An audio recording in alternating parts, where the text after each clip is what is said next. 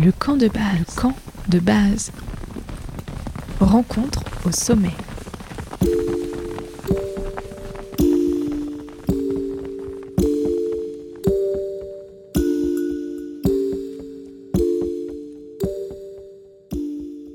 Bienvenue dans la saison 3 du camp de base, l'émission des rencontres au sommet. Chaque semaine, je vous invite à découvrir une nouvelle facette de la montagne dans une conversation avec une personnalité. Ensemble, on contemple les grands espaces et on se raconte des histoires. Dans un monde en pleine mutation, dans lequel les hommes sont la principale force de changement sur Terre, surpassant les forces géophysiques et dans le contexte de changement climatique, à quoi ressemblera la montagne de demain? Et quels sont les changements souhaitables? Ensemble, on rêve la montagne et on s'y promène. Le camp de base, rencontre au sommet, est disponible en podcast tous les lundis dès 5h du matin sur les plateformes. Valérie Pommier fait partie de ces personnalités lumineuses qui n'ont pas peur de dire tout haut ce que certains pensent tout bas. Il y a quelques années, elle lance Résilience Montagne, une association qui regroupe et vulgarise l'information concernant le réchauffement climatique, imagine des solutions quant au devenir des stations de ski et s'intéresse aux causes et aux conséquences du bouleversement climatique en montagne. Il y a quelques semaines, je l'ai retrouvée dans une petite brasserie à Annecy. Ensemble, on a évidemment parlé des paysages du Semnoz de son enfance, des grands combats écologiques en montagne, de son parcours et de la sobriété qui remet le citoyen au centre. Avec Valérie, on rêve la montagne de demain. Tenir dans l'action, c'est l'épisode 39 du camp de base, et ça commence dès maintenant. Bonjour Valérie et merci beaucoup de m'accueillir aujourd'hui. Bonjour, ravie de te connaître. Alors on est à Annecy, c'est la première fois que j'enregistre dans cette ville. On est chez toi. Aujourd'hui on va euh, parler, euh, comme je disais dans l'introduction, de euh, résilience montagne. Alors toi tu es originaire d'Annecy et pour commencer je te pose la question fille rouge de ce podcast. C'est quoi ton camp de base? Il est où et il est composé de quoi? Mon camp de base il est à Annecy. Il a été pas été à Annecy pendant un petit moment, mais il est de nouveau à Annecy. J'habite euh, ici depuis presque toujours, sauf euh, professionnellement, j'ai dû bouger. Je suis née ici, j'ai ma famille qui est d'ici. Je suis au Savoyarde, annécienne. Et euh, j'ai pas foncièrement de bureau, je travaille chez moi et je suis bien heureuse de pouvoir le faire. Je suis entourée de mes enfants et euh, de mes amis et dans une ville qui aujourd'hui est hyper impactée par le, bouleversement climatique et je me sens très concernée. Alors justement, euh, pour les personnes qui ne connaîtraient pas Annecy, euh, puisque mes auditeurs sont aussi à Paris, à Lyon, euh, partout en France et en Suisse, est-ce que tu peux nous décrire un peu la ville? Elle ressemble à quoi? Et surtout, elle a un élément capital. Annecy, c'est une jolie ville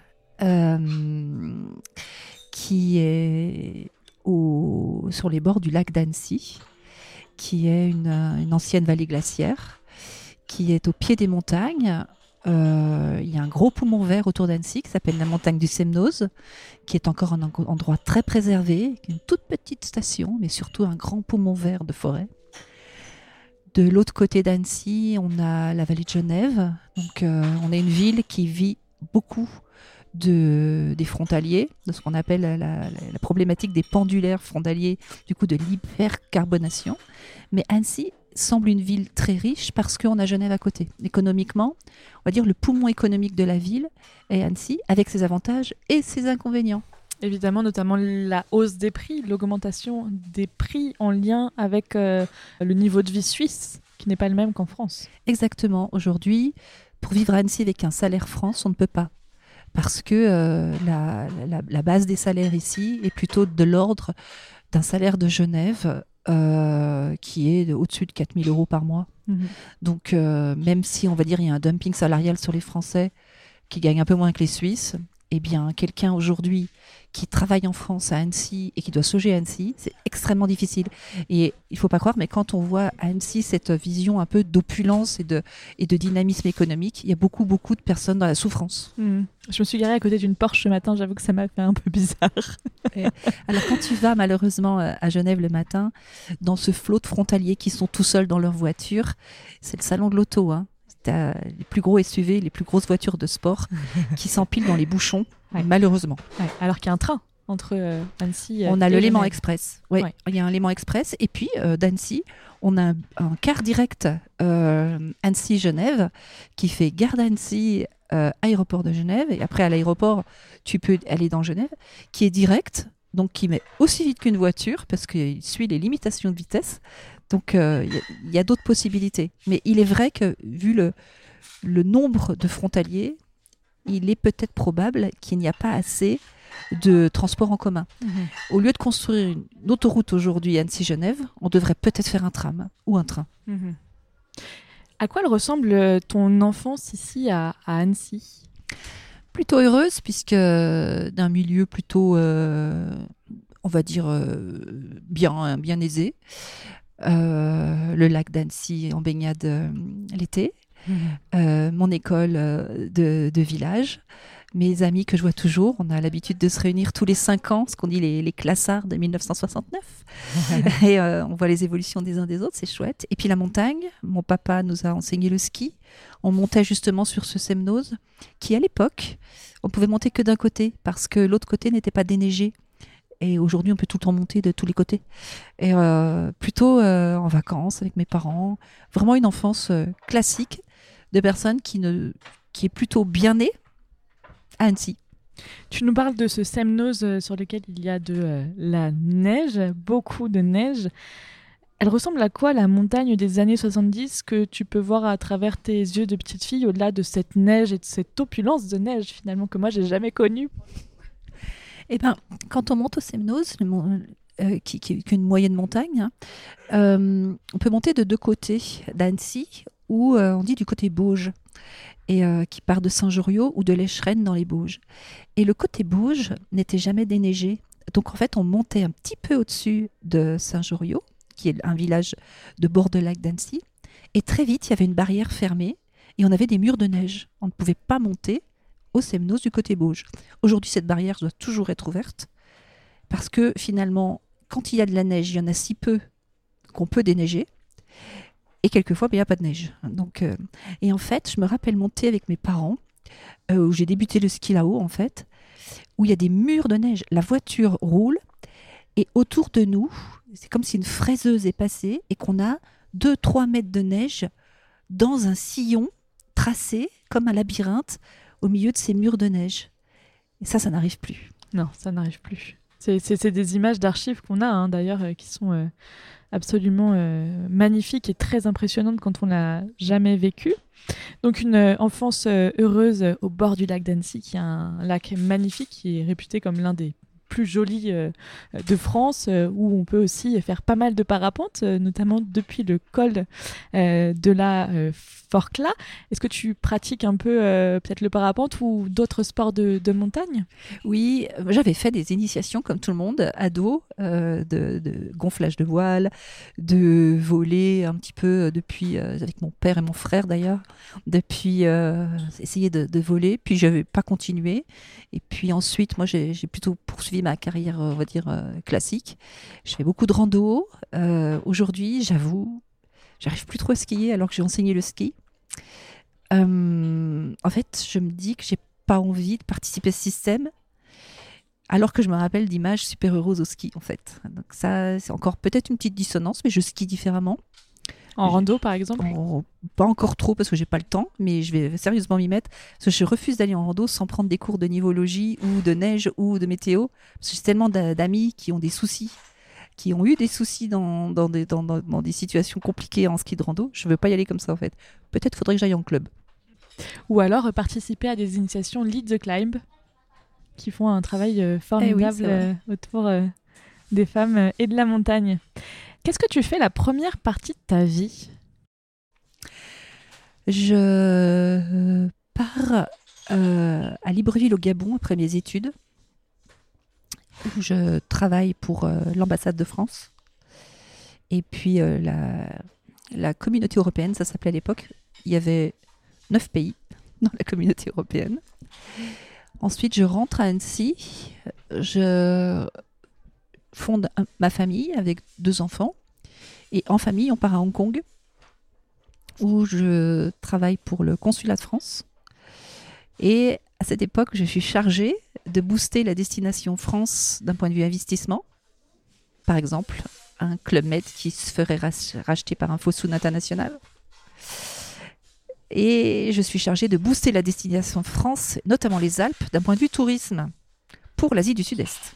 Donc ce que je comprends, c'est comme du lobby, en fait, où tu dis, voilà, en Asie, la France, c'est super, voici les avantages que vous avez à aller euh, en France, et ton travail, c'est ça? C'est ça. Ok. J'organise des, ce qu'ils appellent euh, vulgairement des workshops.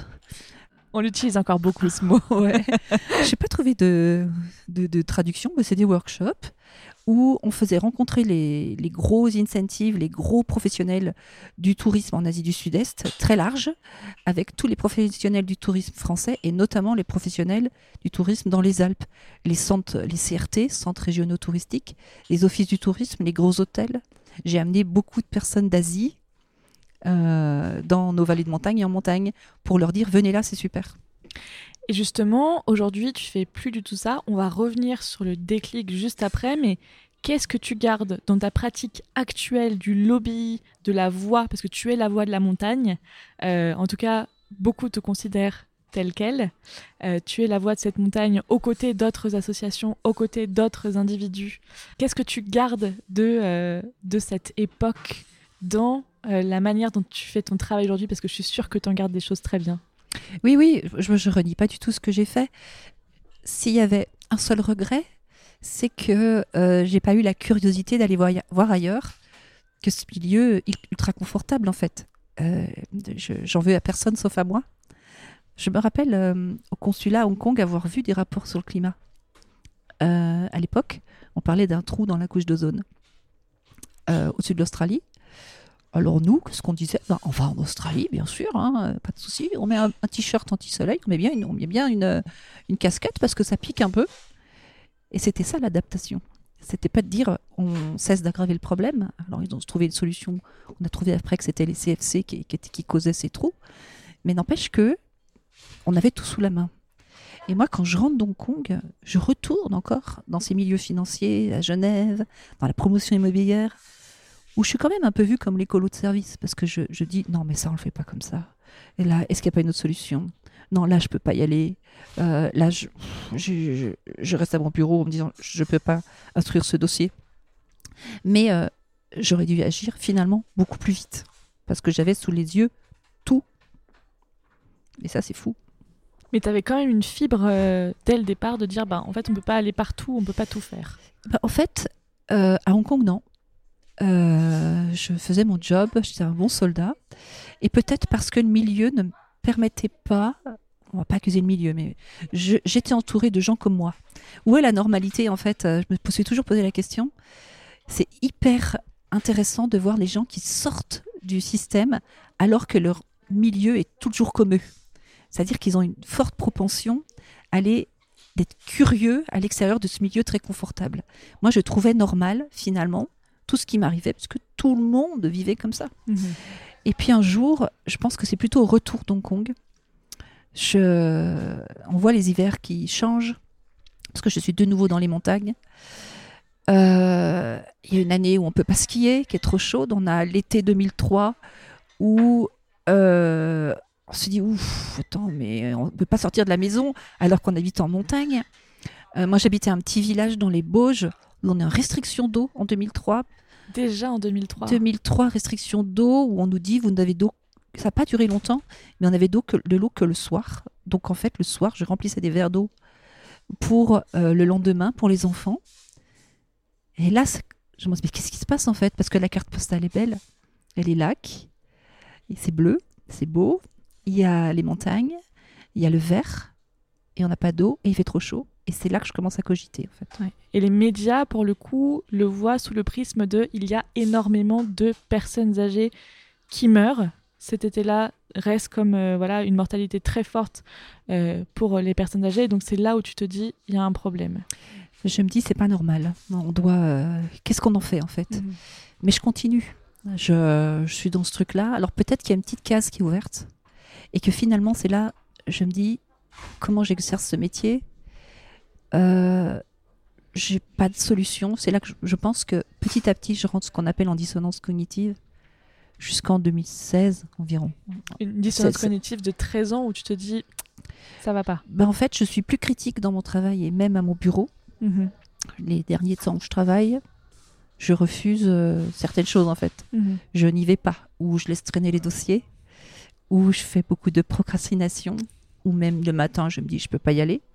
Et puis le soir, il y a quelques fois où tu peux pas dire à ta famille ce que tu as fait parce que j'en étais pas très fière. Mhm. Donc moi je me suis dit quelques fois, je me rappelle d'un voyage euh, en Andorre avec le gouvernement d'Andorre qui veut bâtir des centaines de logements sur un terrain magnifique, tel qu'on imagine le paradis. Tu sais, ces images de paradis qu'on nous, donne, elles ont plutôt des cascades, Mhm. des forêts, des animaux, des oiseaux, des bruits de nature. Un, un ciel paysage bleu. des, des Pyrénées en fait. Hein. Et là, tu te dis, je suis là-dedans, dans ce forme de paradis qu'on essaie de nous vendre par ailleurs, mais il est là le paradis, et on me demande là de bâtir ça. Et je me rappelle poser des questions. Est-ce que vous êtes sûr que vous avez des solutions de mobilité pour tous ces gens qui vont arriver? Est-ce que vous êtes sûr qu'on n'a pas une autre manière de construire, si vraiment on doit le faire, que de couler du béton ici? Est-ce que vous êtes sûr qu'il faut un aéroport international à 20 bornes de là? Pour ramener ce tourisme haut de gamme Et finalement quoi? Je sors du projet. Mhm. Je, je ne peux pas être complice de ce bazar. Ça c'est en quelle année tu te rappelles? C'est euh, c'est 2016-17 par là, Ok. où je me dis je peux pas. Et peux pas puis y aller. il y a un déclic euh, pour toi qui est une conférence de Jean Covici? Ouais, c'est ça. Alors je dis tout le temps le nom de Jean Covici. enfin, je, je touche pas de royalties, hein, mais, euh, mais finalement c'est vraiment ce qui m'est arrivé. Et peut-être que quelquefois il faut entendre quelqu'un et là c'est lui. Euh, je sais pas pourquoi. J'entends cette conférence euh, des mines Paritech où c'est la première fois. En fait, je me sens concernée parce que j'ai l'impression il, il parle à tous ces futurs ingénieurs et c'est comme si euh, j'entends le discours pour moi parce que c'est ce que j'ai fait dans ma vie. Il parle d'effondrement, il parle pas de crise climatique, mais de dérive climatique. Donc le crise est, est arrêté, il parle pas de crise énergétique, mais de dérive énergétique où on n'aura jamais la même opulence énergétique. Il parle aussi à un moment d'artificialisation. Il parle de se poser les questions. Enfin, il demande aux ingénieurs de se poser la question de ce qu'ils vont faire de leur vie en tant qu'ingénieurs. Et je me dis, mais c'est comme s'il racontait ma vie en fait. Mhm. Et je décide d'arrêter. C'est euh, du jour au lendemain tu décides d'arrêter? Je, ouais, ça fait assez vite en fait, assez rapidement. Et alors, donc aujourd'hui, ton activité principale, c'est l'association Résilience Montagne. Quel est ton rôle dans cette association? Alors j'ai mis un cadre juridique il n'y a pas si longtemps que ça, mais euh, il y a longtemps que je que je, je, je m'exprime sur la montagne. Notamment par le biais des réseaux sociaux. Alors j'ai commencé par LinkedIn parce que je ne voulais plus laisser parler les lobbies seuls. Je me suis dit mais ce qu'il raconte euh, lui ou elle, ce que raconte ce lobby du ski, c'est juste faux en fait. Ou c'est juste un lobby, où est le contradictoire J'ai commencé comme ça. Et puis petit à petit, on m'a demandé mais pour qui tu parles? Est-ce que tu es pour, pour toi? Pour qui? Et comme je discutais avec énormément de gens concernant ces sujets, on était tous des tout seuls un peu partout. Et je reprends là la formule de Eric Adamkiewicz, à qui euh, je dois beaucoup de choses, parce qu'il me disait toujours les tout seuls sont tout seuls, mais aujourd'hui on n'est plus tout seul. Et il m'a beaucoup appris sur des choses, on a beaucoup échangé. Lui, ça faisait longtemps qu'il travaillait à la résidence territoriale en tant que prof et euh, maître de conférence. Et du coup, moi, je lui ai amené le côté immobilier de la chose parce que c'était mon job. Et en fait, euh, j'ai dit, tiens, je vais mettre quand même un cadre euh, associatif pour me dire, il y a quand même une association qui existe. Et puis, si un jour, il faut aller plus loin, ben, il y a un cadre statut, un peu de statutaire, où euh, je, je continue sous ce petit cadre. Et puis, si un jour, faut inclure d'autres personnes, eh bien, on y va à plusieurs, en fait, sous ce petit cadre. Et est-ce que les gens te suivent tout de suite en te disant euh, oui, il faut qu'on y aille? Ou est-ce que tu sens de la résistance Les proches, voilà, qu'est-ce- qu'est- quelles sont leurs réactions? Tes enfants, tes proches, tes amis, les gens avec qui tu as, travaillé dans la promotion immobilière, c'est quoi leur réaction? Mais ils n'ont pas compris au départ. Ils ont dit Mais tu en as vécu, de quoi tu te plains? C'est facile de dénoncer un système quand on en a vécu. Euh, ils ont eu peur, je pense que aussi que je donne des secrets d'entreprise, peut-être, ce qui n'était pas du tout le but. Euh, je ne donnerai pas euh, les euh, très horribles choses que j'ai pu voir en entreprise. Je suis pas une Assange ou je sais pas. Et quoique des fois ça, ça, vaudrait le coup. Mais euh, pour le moment, je dis non, c'est le modèle qu'on doit changer. Mhm. Alors les amis au début se posent des questions. Quelquefois on change d'amis. La famille au début ne comprend pas, mais comme c'est la famille, eh bien tout est ouvert en discussion. Donc euh, on discute avec la famille. Mon conjoint aujourd'hui est plutôt hyper solidaire. Euh, on va dire c'est lui qui remplit le frigo, parce que quand on est une association, eh ben, on est forcément euh, dans un processus de réduire la voilure euh, de dingue, et ça va très bien finalement. Et puis, ben, on change, on change de microcosme de vie, on change de d'interlocuteur petit à petit, et finalement, je, je, crois que c'est la première fois de ma vie où je suis autant en ligne et je me sens autant libre euh, avec ce que je fais par rapport à avant où on doit faire attention à qui on est pour rester dans le, dans le moule dans lequel on est en fait. Mhm. Aujourd'hui, euh, je suis hyper libre et droit dans mes bottes. Oui, et c'est important aussi de le dire parce que tu n'es pas payé par cette association, tu n'as pas d'intérêt financier. Quand tu fais des conférences, du coup, comment ça se passe? Pour le moment, je refuse d'être rémunérée en me disant je ne veux pas retourner dans le modèle de la rémunération qui me lie à des gens. Et du coup, je me dis toujours, qui tient la plume? Euh, Qui tient le clavier? Alors en fait, quand je pars en conférence, je demande d'être défrayé sur mon trajet train.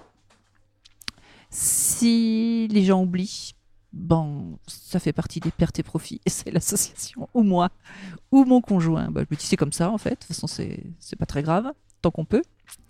Et puis je dis, ben, si vous pouvez, vous pouvez faire un don à l'association. Euh, qui est aujourd'hui, euh, je suis en attente d'intérêt public pour euh, que les entreprises récupèrent fiscalement, on leur doit bien ça, même si faudrait que ça saute, mais c'est pas grave.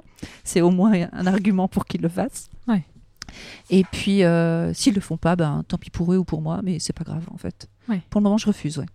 Ça veut dire que là, les 66% de défiscalisation sur l'intérêt général, potentiellement, ça pourrait être aussi euh, pour des auditeurs ou des auditrices qui nous écouteraient et euh, qui voudraient faire un don à Résilience Montagne. Voilà, je suis en attente du statut. Je crois qu'il faut six mois, six mois de non-réponse des, services fiscaux. Euh, veut dire qu'on a cette, ce, ce statut-là. Je crois que je suis à cinq mois. Donc, euh, je pense que c'est bien. de l'année. non, mais je pense que c'est bien. Après, euh, tant que ça existe, faut le faire. Bien sûr. Parce que finalement, vaut mieux ça d'être défiscalisé pour l'achat d'une résidence secondaire à Val d'Isère pour 25 000 euros du mètre carré, ce qui est le cas. Oui, complètement. Euh, est-ce que tu peux revenir un peu sur résilience montagne? Alors moi, quand j'ai euh, préparé notre interview, j'ai regardé les différentes définitions de résilience et j'ai trouvé ça assez beau. Euh, la première définition, c'est la valeur caractérisant la résistance au choc d'un métal. La deuxième, c'est la capacité à surmonter les chocs traumatiques. Et la troisième, c'est la capacité d'un écosystème ou d'une espèce à retrouver un état d'équilibre après un événement exceptionnel. Je trouve que ces trois définitions, j'ai oublié la quatrième que je n'ai pas notée, sont euh, absolument euh, alignées avec ce que tu proposes aujourd'hui en termes de contenu et des valeurs que tu défends. Qu'est-ce que tu en penses? Eh ben, je te remercie pour ces définitions parce que j'ai eu exactement la même démarche quand j'ai cherché ce nom d'association. Je voulais qu'il y ait montagne et puis j'avais entendu un, discours d'un homme politique. Euh, est-ce qu'on peut parler politique? Bien sûr. Donc d'un homme politique qu'on connaît bien, c'est Laurent Wauquiez, qui avait dit, au moment où je cherchais ce nom, je déteste le mot résilience. Dans une conférence. Et je me suis dit, pourquoi il dit ça? Et j'ai regardé les définitions que j'ai trouvées magnifiques. Et je me suis dit, non mais moi je veux le mot résilience dans mon statut et euh, au moins dans la description de mon association. Et puis euh, je dis, mais non, mais je vais le mettre en nom en fait. Parce que j'adore en fait la troisième où il y a l'équilibre. Pour moi, euh, c'est vraiment ça. L'équilibre euh, est, est, vraiment, est, vraiment, à créer. Et puis il y a aussi la, la, la, question de la capacité et de la valeur hein, dans, ces, dans ces trois définitions qui, moi, m'ont fait sourire aussi hier quand j'ai préparé cette, cette interview. Alors, c'est quoi l'objet de ton association? Au tout départ, je, je me suis dit, je vais juste à titre informatif, expliquer ce qui se passe en montagne. Donc, je, me suis beaucoup, beaucoup documentée. Moi, j'avais mon expérience passée qui me donnait des, stratégies politiques, euh, géopolitiques, économiques. Et puis ensuite, je me suis dit, non, mais euh, le réchauffement climatique, qu'est-ce que c'est? Donc, c'est vraiment de vulgariser l'information sur le réchauffement climatique en montagne, de l'expliquer. Qu'est-ce qui se passe? Quels sont les différents phénomènes? Quand j'ai pas les compétences, parce que je suis pas scientifique, je demande l'aval de certains qui sont scientifiques sur l'eau notamment. J'échange beaucoup avec euh, Charlène Descolonges, qui est hydrologue et qui connaît parfaitement les territoires de montagne parce qu'elle est d'Annecy. Donc voilà, ça, je, m'instruis beaucoup là-dessus. J'essaie de me dire, du coup, comme ces territoires de montagne deviennent hyper vulnérables, qu'est-ce qu'on peut y faire? Comment, comment on doit agir? Comment on fait pour, en fait, euh, diminuer ou ne plus augmenter cette vulnérabilité des territoires de montagne? En gros, comment on cesse d'aggraver le problème? Bien sûr. Et puis moi, il y a une notion euh, que j'aime beaucoup, c'est la notion de la sobriété. Et euh, la sobriété, elle propose de remettre un peu le citoyen et la citoyenne au centre et de plus tout voir comme un bien de consommation, notamment la, la montagne. Euh, J'aimerais bien maintenant qu'on parle de médiation. Tu, tu, tu donnes le terme de, de vulgarisation. Les médias se préoccupent de plus en plus de l'objet montagne. Comment est-ce que toi, tu t'es organisé avec les autres associations qui défendent la montagne France Nature Environnement par exemple, mais il y en a plein d'autres qu'on peut citer, Mountain Wilderness en est une aussi. Comment tu t'es organisé Parce qu'il me semble que tout seul, effectivement, et même si on n'est plus tout seul, il faut pas le rester. Non. Eh bien, il y a deux ans, un peu plus de deux ans, j'ai entendu, euh, je communiquais déjà beaucoup, mais j'entends que juste au-dessus de chez moi, un mouvement s'organise contre euh, cette fameuse retenue d'altitude à Bourgard. Et je me dis, euh, c'est formidable parce que ces associations de, de, de, la vallée des Aravis avaient déjà, depuis quelque temps, travaillé sur la résilience territoriale et notamment, c'était avait combattu un SCOT horrible, en fait, un SCOT, schéma de cohérence territoriale, qui est l'organisation d'un grand bassin de vie au niveau construction, réseau, euh, tourisme, tout quoi. En gros, c'est la loi qui est votée sur les territoires et qui dit voici ce qu'on a le droit de faire en termes de tout. Ouais, sur euh, un grand bassin de vie, un SCOT inclut plusieurs PLU, par exemple, qui est plan locaux d'urbanisme pour un petit village. Donc un, un, SCOT, on va dire, pour moi, c'est un grand PLU, mais à l'échelle euh, d'une grande d'une vallée. Et là, ces assos et le bassin de vie, si on peut rappeler ce que c'est, c'est en fait le territoire sur lequel on va envoyer ses enfants à l'école, sur lequel on va aller acheter euh, à manger, sur lequel on va pratiquer ses loisirs. C'est vraiment pas que une ville, mais c'est vraiment un territoire élargi. C'est important aussi ce, terme de, de, bassin de vie. Et ce Scott, alors? Eh bien, ces associations l'avaient fait tomber en disant mais qu'est-ce qui se passe? Quoi? Ils vont mettre euh, deux clubs med ici? Quoi? Mais où quid de la ressource en eau, euh, de, des, des, routes qui sont déjà ultra saturées? Ils ont tellement fait un, un, super job que euh, Scott tombe. Et là, ce, ces collectifs-là et ces assos se remettent en route à la Clusa en disant Oups, c'est quoi cette retenue d'altitude? Moi, je décide d'aller les voir en leur disant bah, Vous avez déjà une super matière parce que vous connaissez le Scott. Je vais vous expliquer ce qui se passe peut-être d'un point de vue géopolitique, économique, etc., notamment l'immobilier qu'il y a derrière, pourquoi euh, ça va être dur, et puis que c'est un plan d'État, en fait. Et euh, on met en, en, place une stratégie de euh, communication forte en disant ce truc-là ne doit pas se faire ici, en fait.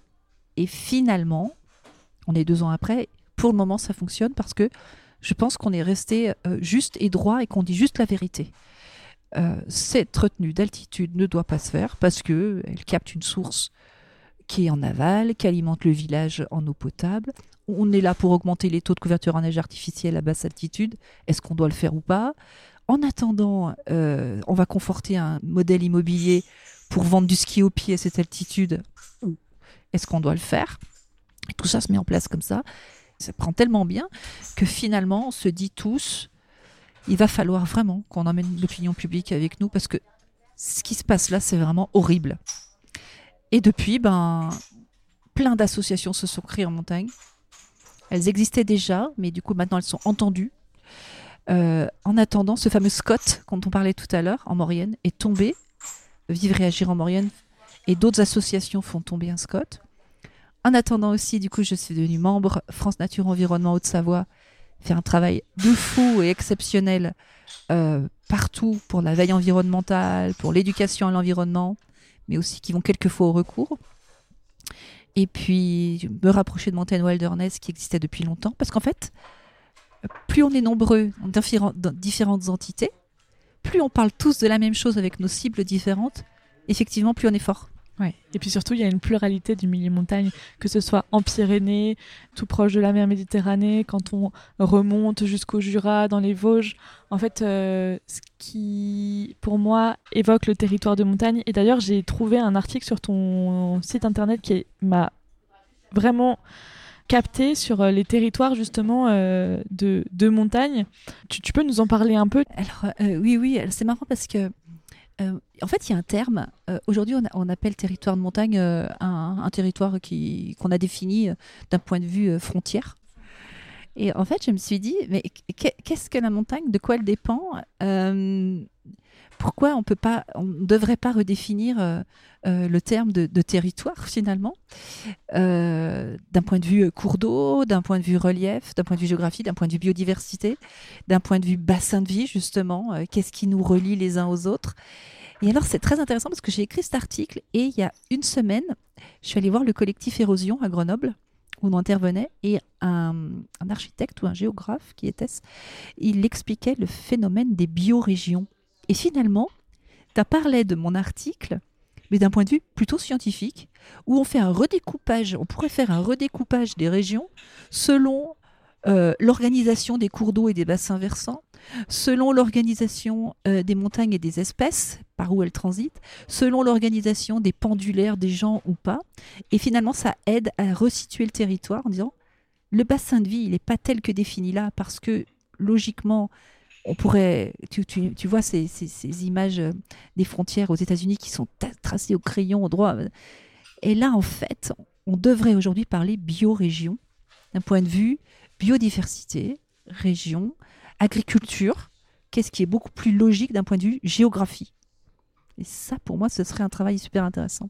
Et puis culturel aussi, parce que euh, j'ai entendu il n'y a pas longtemps, là, en discutant avec un prochain invité du camp de base, euh, qu'il y avait des bergers siffleurs dans les Pyrénées. Je ne le savais pas. Et euh, visiblement, c'est une culture particulière. Ah je trouvais ça fantastique de se dire qu'il il y avait des us et coutumes finalement très différents en fonction des régions de montagne, ah même si c'est toujours le même combat sur le réchauffement climatique. Tu as beaucoup été attaqué quand tu as commencé à publier sur les réseaux sociaux et LinkedIn. Une femme qui défend la montagne compliqué quand même, non?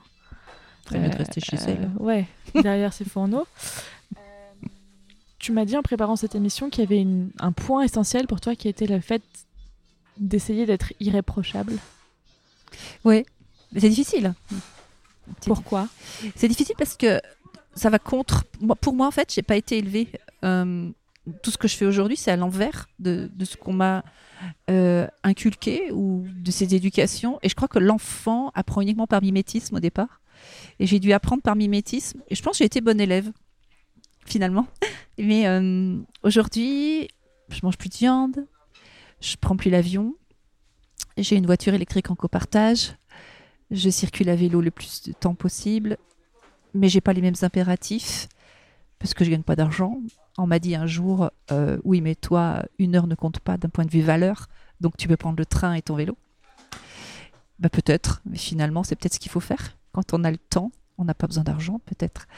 Et euh, hier, je suis allée avec Stéban en train-vélo. C'était juste génial, en fait. Et ça marche. Alors, des fois, il y a un retard, mais quand on prend sa voiture, quelquefois, on est dans un bouchon, sauf qu'on ne le voit pas. Et effectivement, d'être le plus irréprochable possible, et je suis loin de l'être, euh, permet finalement de mieux communiquer. Hum, mais finalement, je le prends pas comme un renoncement parce que je me sens vraiment en ligne. J'ai un enfant qui habite à l'étranger, je sais que je vais pas prendre d'avion et qui va pas venir euh, tous les deux mois euh, parce qu'il est un peu comme moi. Mais c'est pas pas un problème. Et je suis pas pro technologie, mais pour le coup là, de voir mon, mon garçon sur mon téléphone, et ben je le vois et finalement c'est peut-être le bon côté de la technologie. Je hmm. Je sais pas, hein, peut-être dans trois ans je dirais différemment.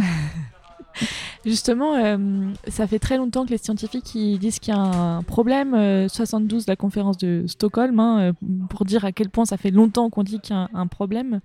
les scientifiques sont peu écoutés, les sportifs de haut niveau sont plus écoutés. Pourquoi, à ton avis, et quand tu parlais d'opinion publique et le fait de revenir à, cette communication vers l'opinion publique pour vraiment faire corps euh, de manière citoyenne, pourquoi est-ce que, à ton avis, les gens sont aussi peu au fait de ce qui se passe en montagne quand David Annecy, tu à 30 minutes, euh, tu vois, des, montagnes? Pourquoi? Qu'est-ce qui fait qu'on écoute les scientifiques? Qu'est-ce qui fait que euh, on ne sait pas que euh, qu'il y a des camions qui euh, enneigent au Grand Bornand une piste pour faire une piste pour la Coupe du Monde de biathlon. Pourquoi on ne sait pas tout ça? Pourquoi on ne prend pas ça à bras le corps? Moi, je crois beaucoup au pouvoir des médias. J'ai l'impression que la conscience médiatique est très récente. Et puis, finalement, on s'intéresse, comme on parlait tout à l'heure, de territoire, à notre territoire, à notre petit bassin de vie. Quelqu'un d'Annecy ne voit pas forcément ce qui se passe au-dessus, mais parce qu'il ne le sait pas et parce que personne ne leur a dit. Pour moi, il y a une énorme part euh, de responsabilité des médias qui devraient être à la hauteur des enjeux climatiques. Euh, un journal local d'Annecy devrait expliquer aujourd'hui que le projet le horrible qui arrive, c'est de puiser l'eau du lac d'Annecy pour la montée en haut de ce fameux montagne du Semnose afin de conforter les activités récréatives. Là, on est dans un endroit public. Je te mets au défi de demander aux gens s'ils sont au courant. Personne. Pourtant, c'est voté au conseil départemental, c'est voté à l'agglomération. C'est un projet, pour moi, écocide. On va puiser l'eau du lac, qui aujourd'hui est à marée basse parce qu'il n'y a pas d'eau. On n'arrive plus à gérer l'eau dans le lac quand même. Eh bien, personne ne le sait. Et euh, je trouve ça fou parce que on peut pas blâmer les gens. Non. Même, même si on dit, devrait être plus curieux, on ne peut pas blâmer les gens. Mm. On devrait aujourd'hui être beaucoup plus transparent sur ces projets qui sont dits structurants, qui sont destructeurs. Et pour moi, les médias devraient s'emparer de ces problématiques et dire la vérité. Et puis, les élus locaux. Pour moi, un élu d'une ville comme Annecy devrait dire voilà le projet. Alors, il l'a peut-être dit une fois en conseil municipal où tu as 10 personnes devant leur Facebook qui regardent un truc. Euh, en direct. Ça devrait être une communication massive de la ville en disant est-ce qu'on doit le faire? On devrait proposer des référendums citoyens. On devrait proposer des consultations publiques euh, par quartier et ensuite par ville. On devrait aujourd'hui se dire ce qui se passe à la Clusa ou au Grand Bornand, regarde Annecy parce que c'est le même bassin versant. On devrait dire ce qui se passe d'un point de vue frontalier Genève-Annecy, regarde tout le monde parce que on va mourir de notre gaz carbonique. Et en fait, tout ça n'est pas mis au devant de la scène parce que je pense que les gens ne, veulent juste pas que ce soit su. Je veux dire, les, les élus, les lobbies euh, et tous ceux qui vivent de ces intérêts-là. Hmm. Et c'est hyper dommage. Et finalement, heureusement qu'il y a des citoyens comme toi et des associations qui prennent à bras le corps ces problématiques, mais j'imagine que tu aimerais faire autre chose de ta vie, peut-être. Alors moi, ce qui me rend confiante, c'est qu'il y a de plus en plus euh, de citoyens et d'associations qui dénoncent ce système et qui proposent des solutions alternatives. Hein.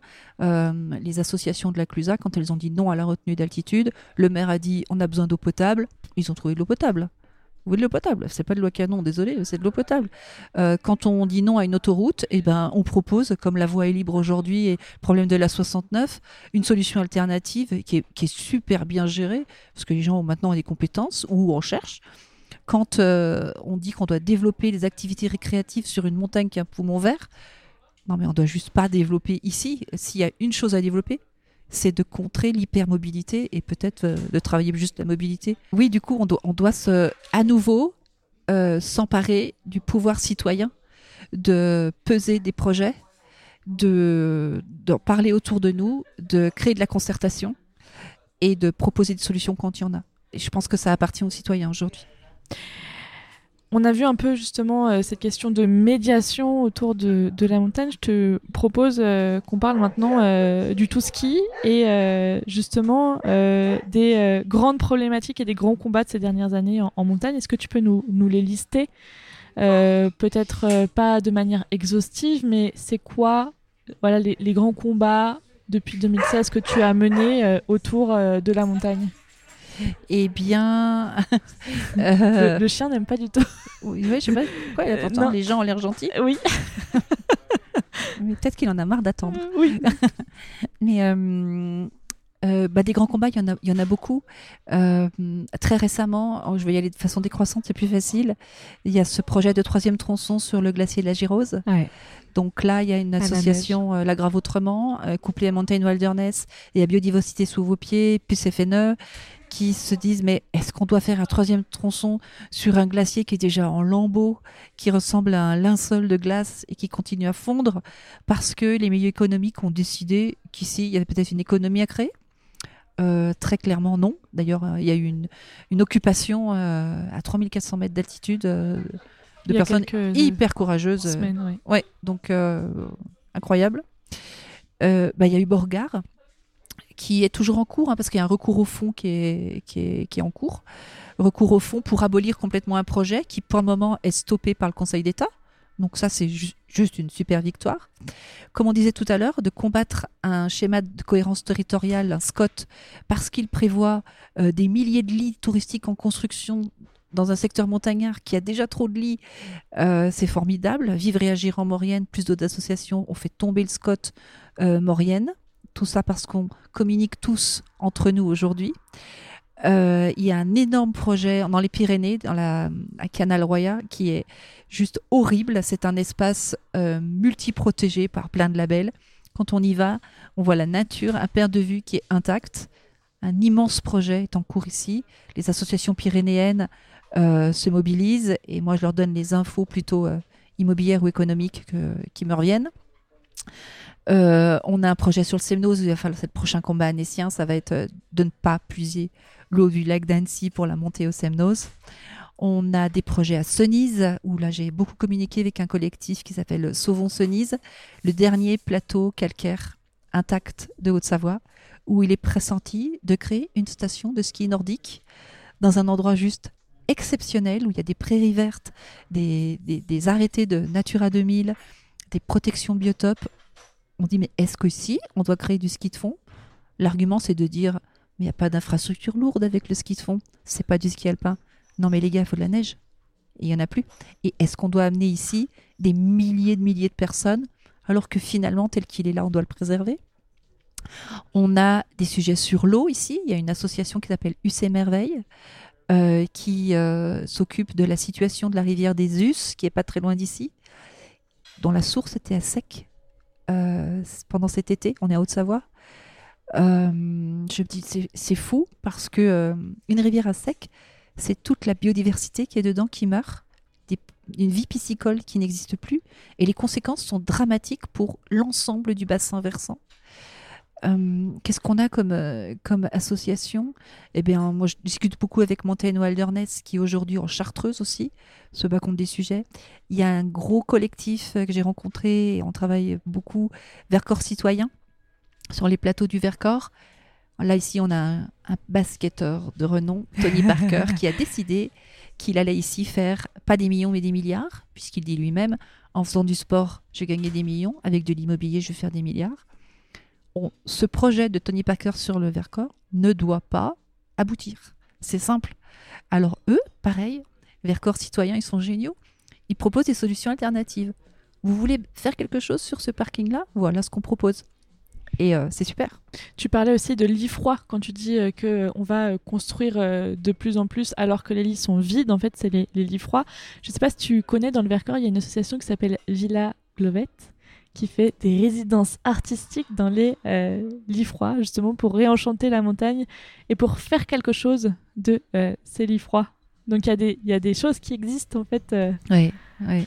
avec ces infrastructures. Il faut le faire parce que, en fait, moi j'entends tout le temps en face de moi les milieux économiques et politiques, ces gouvernances qui disent tout ce qui est contemplatif n'est pas rentable. Euh, ce discours ne doit pas euh, porter, en fait. Ouais. On ne doit pas avoir le- la même définition du mot rentabilité. Mhm. Et alors, comme euh, le plan neige qui a été déployé après la Deuxième Guerre euh, mondiale, le retour du tourisme, comment est-ce qu'on investit la montagne justement pour cette rentabilité, et puis aussi parce que euh, on avait quand même en 36 le droit à des congés payés, enfin.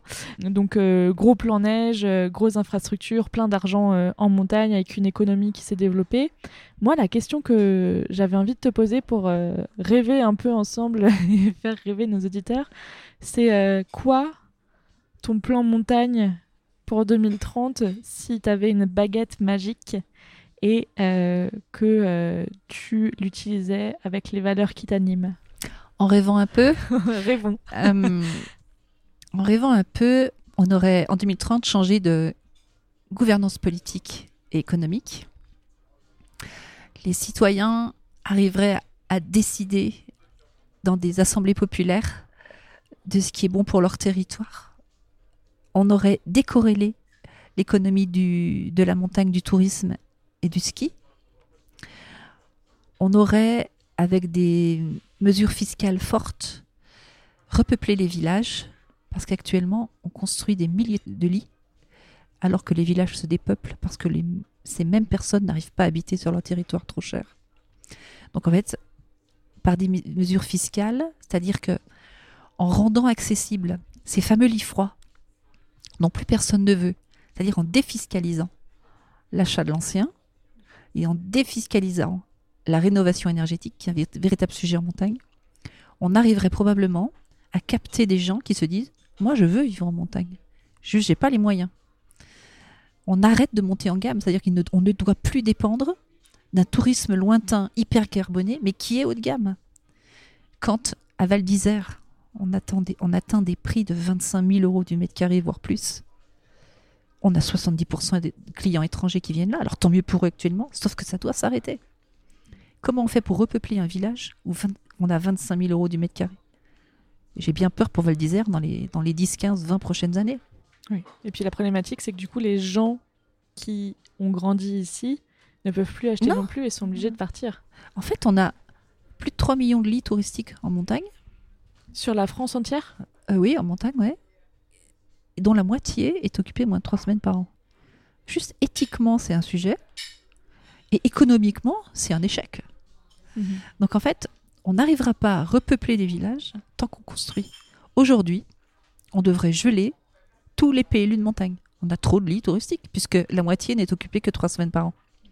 Et même pas. Euh, les taux de remplissage sont jamais, sont jamais énormes si on tient en compte la, problématique des lits froids. En fait, on ne doit plus dépendre uniquement d'un écosystème qui dépend du tourisme et du ski. Parce qu'en continuant à conforter ce modèle, on va planter les habitants sur les territoires, véritablement. Mhm. Pour le moment, le discours, c'est de dire tout est sous contrôle, les gars, on s'occupe de fabriquer la neige. Et puis un jour, ces investisseurs-là, quand il y aura un problème de rentabilité, ils vont dire ciao, bye bye. Hmm. Et les gens vont se retrouver les mains dans les poches à avoir bétonné leurs terres agricoles. Et pour moi, dans l'avenir en montagne, c'est véritablement de préserver les terres agricoles. Alors les détracteurs disent on va pas vivre comme nos anciens, c'était difficile, nanana. sauf qu'on est bien dans une problématique de résilience alimentaire. Oui, parce que tu le disais tout à l'heure en préparant cette émission, les territoires de montagne sont les plus loin pour l'acheminement en termes de nourriture. Donc le jour où on a un problème, on ne peut pas survivre en montagne, on ne produit plus que nos potagers, quand les gens produisent encore leur potager, mais on ne peut rien en termes de mobilité s'il n'y a plus de pétrole à l'heure actuelle. Euh, moi, je suis allée en Suisse cet été je suis allée euh, en train euh, au sommet de montagne. je ne sais mm. pas si c'est souhaitable ou pas.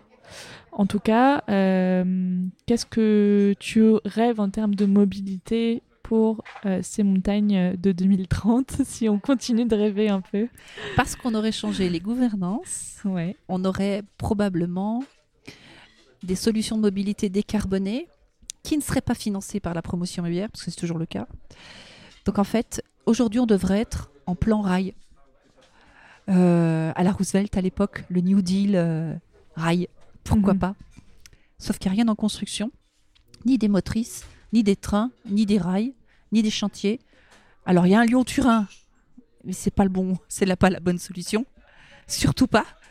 Euh, on devrait aujourd'hui se dire qu'on fait peut-être ces ascenseurs valéens dont on parle, qui relient les vallées aux montagnes, mais depuis des gares, pas depuis des endroits où on déplace la carbonation euh, ou l'hypercarbonation ou les, bouchons de quelques kilomètres. Euh, pourquoi pas? On devrait aujourd'hui concentrer le gros des subventions publiques à cette fameuse transition qui est pas du tout euh, en cours, pas du tout. Aujourd'hui, les subventions publiques servent à conforter le modèle du ski uniquement. Il y a une seule station qui a réussi pour le moment à mettre tous les acteurs autour de la table, c'est Métabier, hein, juste.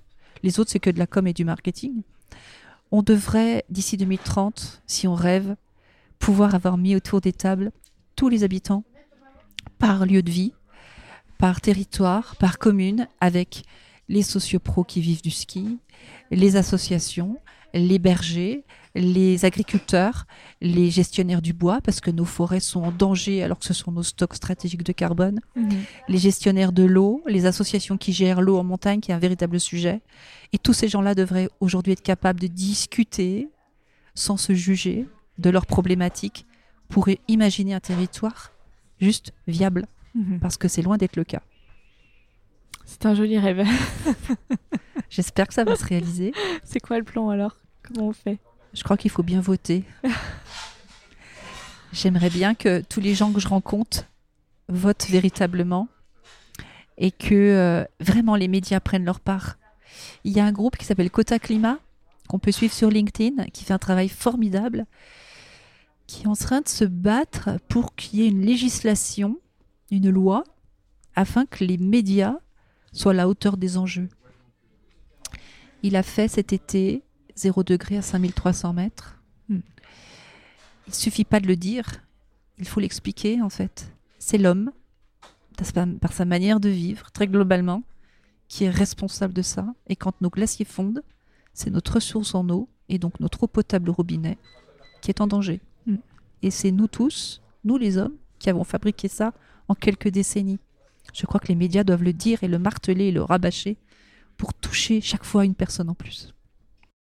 Eh bien, espérons que euh, ce discours sera entendu par au moins les auditrices et auditeurs euh, du camp de base. Euh, disons que à nos deux aujourd'hui, on aura mis notre petite pierre à l'édifice. On essaye. Merci beaucoup. Merci infiniment Valérie. Non, merci à toi. à très bientôt. Bisous.